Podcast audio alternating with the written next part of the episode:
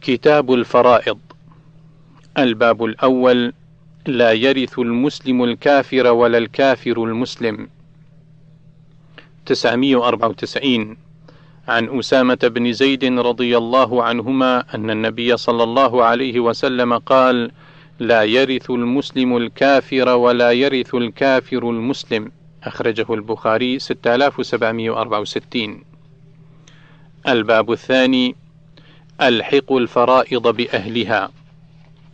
995 عن ابن عباس رضي الله عنهما عن رسول الله صلى الله عليه وسلم قال: ألحق الفرائض بأهلها.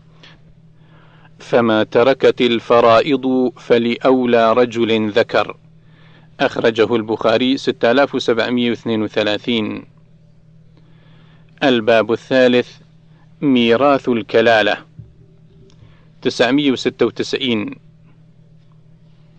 عن جابر بن عبد الله رضي الله عنهما قال دخل علي رسول الله صلى الله عليه وسلم وأنا مريض لا أعقل فتوضأ فصبوا علي من وضوئه فعقلت فقلت يا رسول الله إنما يرثني كلالة فنزلت آية الميراث.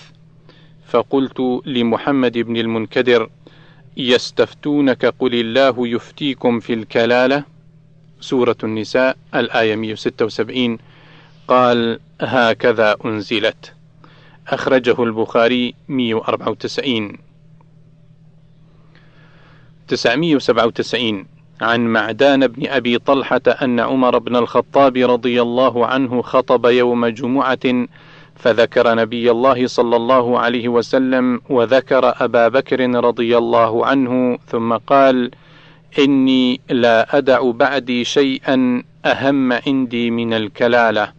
ما راجعت رسول الله صلى الله عليه وسلم في شيء ما راجعته في الكلالة وما أغلظ لي في شيء ما أغلظ لي فيه حتى طعن بإصبعه في صدري وقال يا عمر ألا تكفيك آية الصيف التي في آخر سورة النساء؟